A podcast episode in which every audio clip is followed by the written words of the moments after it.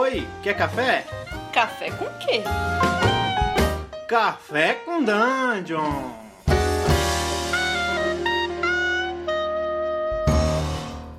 Bom dia, amigos do Regra da Casa. Estamos aqui para mais um Café com Dungeon, na sua manhã com muito RPG.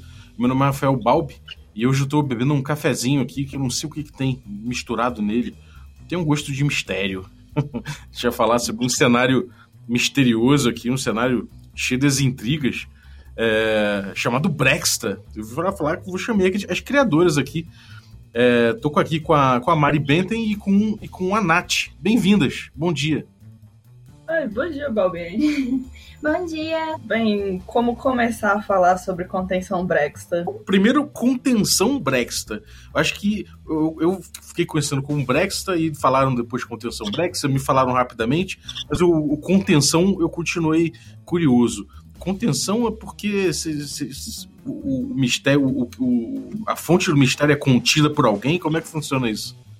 Então, é, o Contenção Brexter, ele, o cenário dele acontece nesse universo em que o sobrenatural realmente existe e existe esse grupo de pessoas, que é a, esse conjunto Brexter, que eles decidiram que era uma boa ideia capturar todas essas criaturas, esses objetos, é, proteger esses lugares por questão de adquirir conhecimento.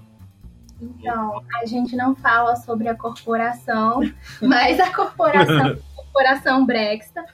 E é, os jogadores, então, seriam agentes recrutados ou em fase de recrutamento e não teriam poderes é, suficientes para lutar contra esse sobrenatural. A máxima da empresa seria é, construir novas tecnologias para lidar com as coisas desconhecidas. Então rola um, rola um viés também de corrida tecnológica para tentar parar esse mal, é isso? Exatamente. É, considerando principalmente que eles também lutam contra o caos do universo que as pessoas iam acabar entrando caso descobrissem sobre a verdade. E aí. Nossa. Cara, tem muita coisa, eu, eu, acho muito legal, cara. Tem muita coisa se desvelando assim em pouco, em pouco tempo, né? De, de você descrevendo o, o, o, cenário. A gente já vê que tem um, algumas criaturas muito bizarras. Tem uma corporação que está desenvolvendo tecnologias para isso. Imagino que seja, tec, sejam tecnologias completamente fringe science, assim, né? Tecnologia de, de, de, filme B, assim, que eu acho que é muito maneiro. E agora me diz uma coisa, qual é o grau da magia e do sobrenatural desse mundo? É uma parada porra louca, assim, tipo, é, monstros imensos e, e, criaturas, sei lá, com muito poder mágico, ou uma coisa mais sutil?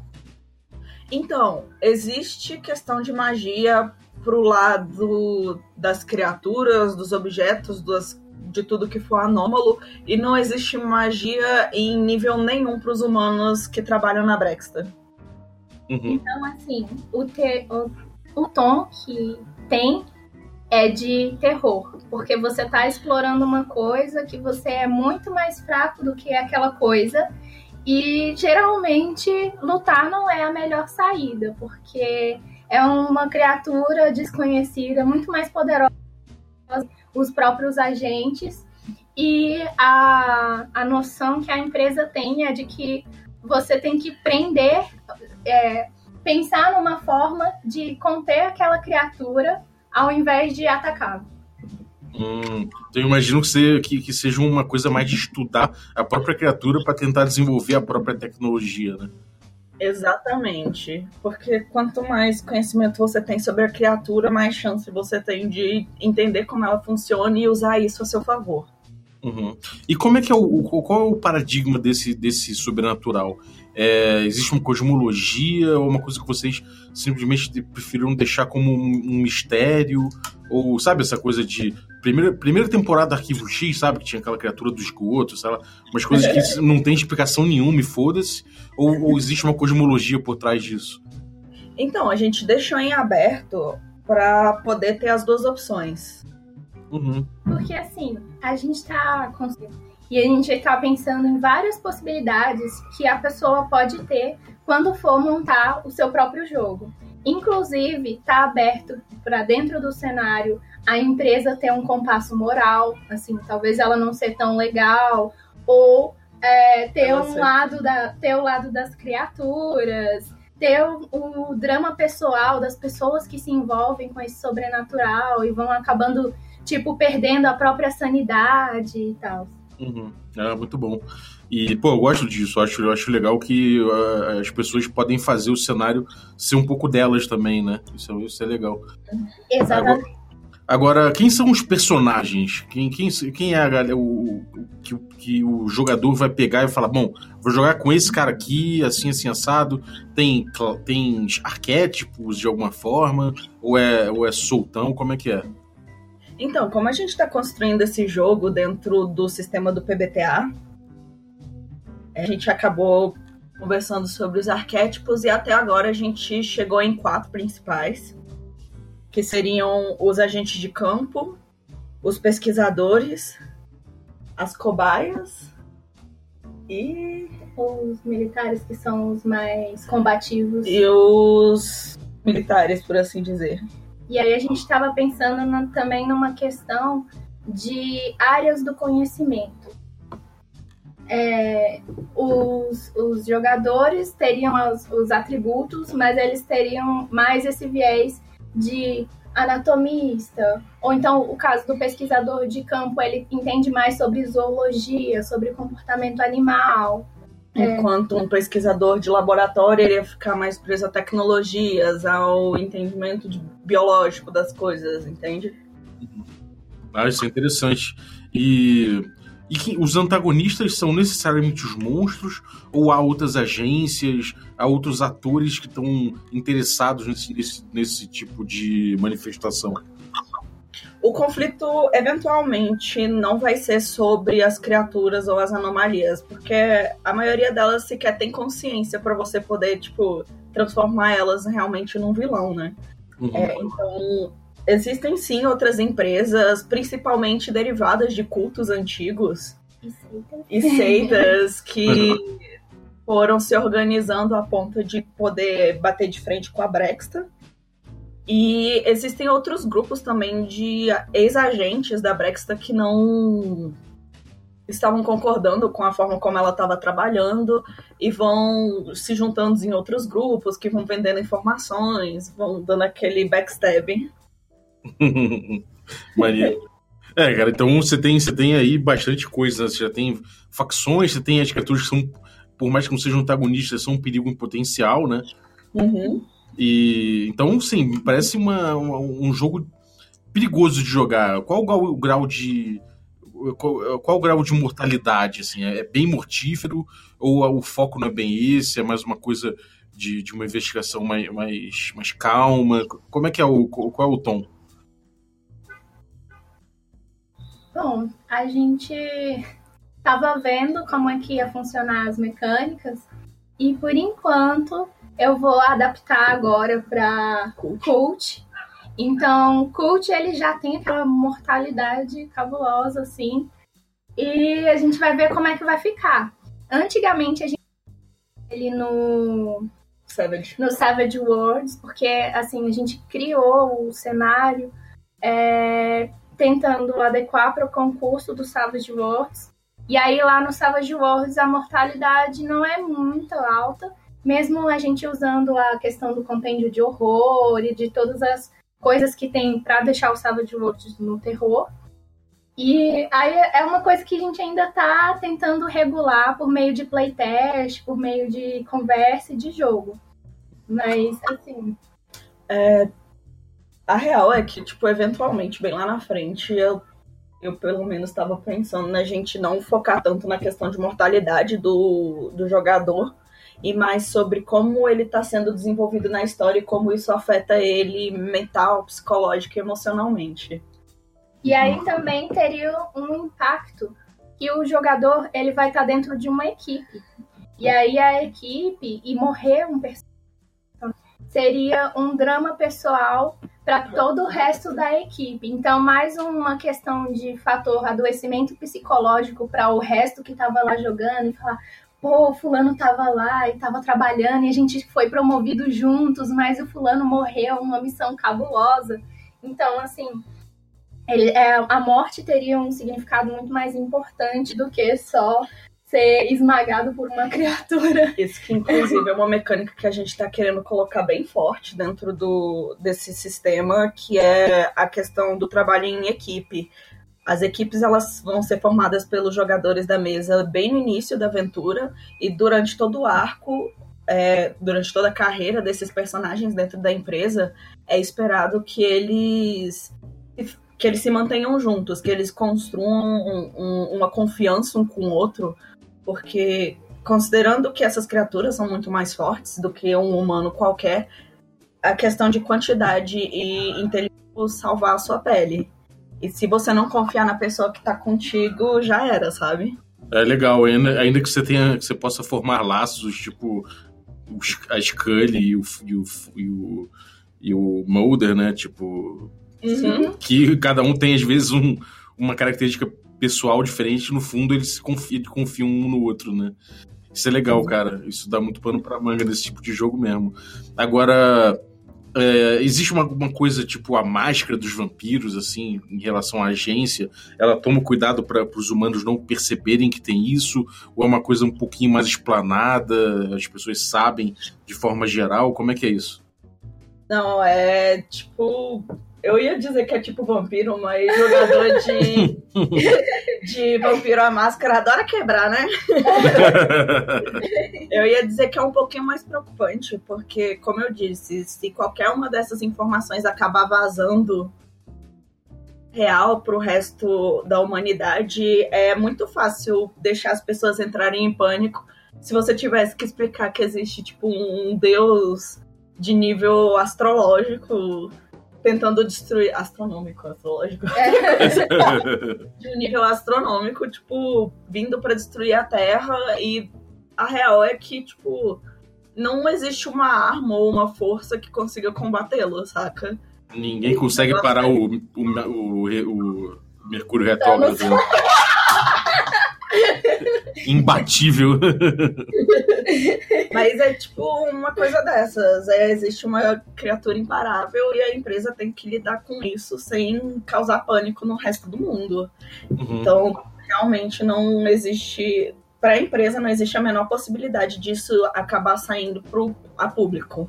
Uhum. Então, eles têm uma fachada de uma empresa de, de pesquisa, de pesquisa que oferece bolsas.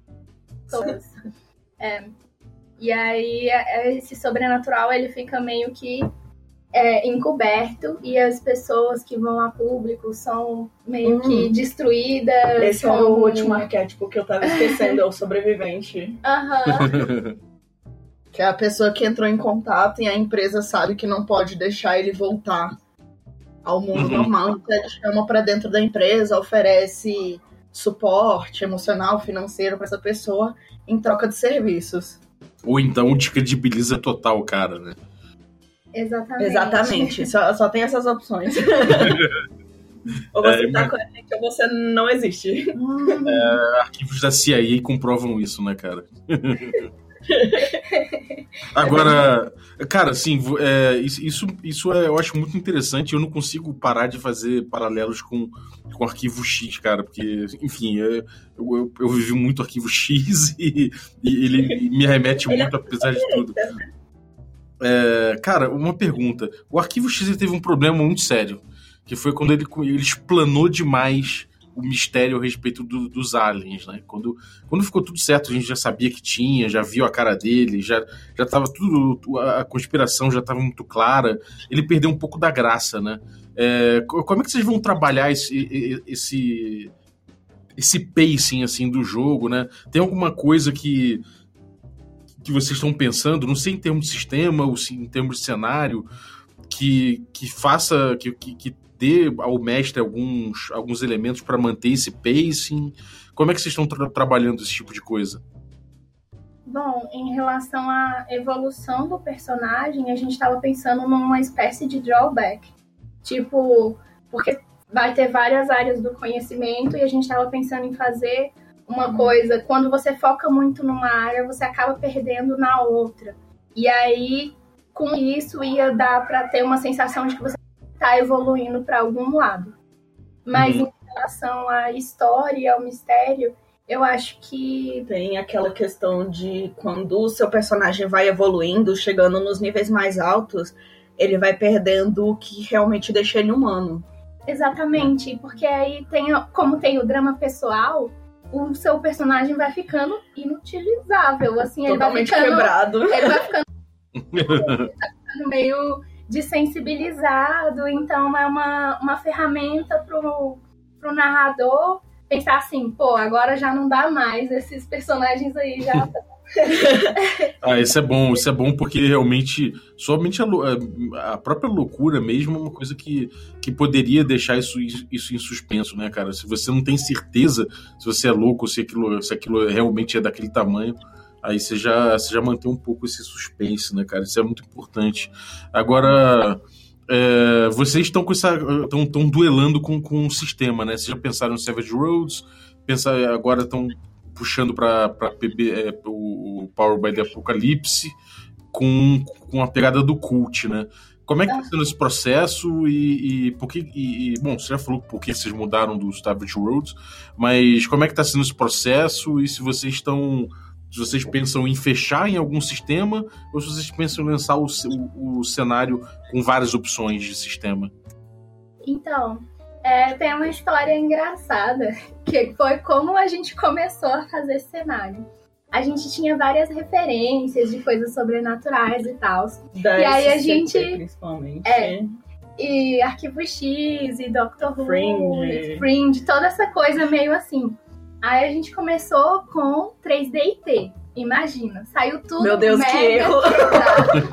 e aí a gente falou, cara, não tá rolando foi para uma coisa mais Hunter, que era caçadores de monstros, e Storyteller.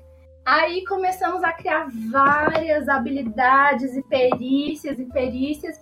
E aí ficou impossível de jogar com aquele tanto de coisa. A gente pensou assim, cara. Tá não parecendo o D&D 3.5. a gente evolui, a gente nunca vai conseguir jogar sem ter que ficar rolando perícia. Isso, isso não tá legal. E aí, assim. Surgiu o concurso do Savage. Do Savage, a gente entrou pro Savage, mas a gente pretende criar nossa mecânica dentro do PBTA. O PBTA, ele é bem aberto em questão de criação e bem tem a licença livre e ele é bem aberto também em questão de narrativa. E como a gente espera ser um jogo mais de drama pessoal, a gente abraçou totalmente. E aí essa visita ao cult também já é uma questão de como é que faz o PBTA ter os movimentos menos poderosos e mais mortais, para a gente poder ter essa dosagem. É, a gente tá, tem pesquisado bastante. É, eu li um pouquinho também de Unknown Arms, que é muito legal o cenário deles, o jeito deles de, de ser misterioso e esquisito também. Eu fui atrás também do Happiest Apocalypse on Earth, o Medical Fury. A gente acabou procurando vários outros cenários que também seguiram nessa vibe do ah, já que a licença é livre, eu posso construir o meu cenário. E a gente percebeu que um, uma coisa em comum do PBTA é eles têm a mesma ideia de rolagem, ele tem o uso do fail forward, movimentos e arquétipos. As mecânicas elas mudam dentro de cada jogo. Exatamente, o tipo de arquétipo, o tipo de poder, o tipo de movimento que você pode fazer depende do jogo que você está usando para PBTA. É os focos que você quer ter. E nesse caso a gente estava usando exatamente esse lado do como achar a mecânica certa para dar o enfoque nas coisas que a gente quer. Eu acho que esse é o ponto que a gente tá mais preso aí. E aí eu acho legal porque você. A gente já tá assim nesse, nessa fase de testar jogando.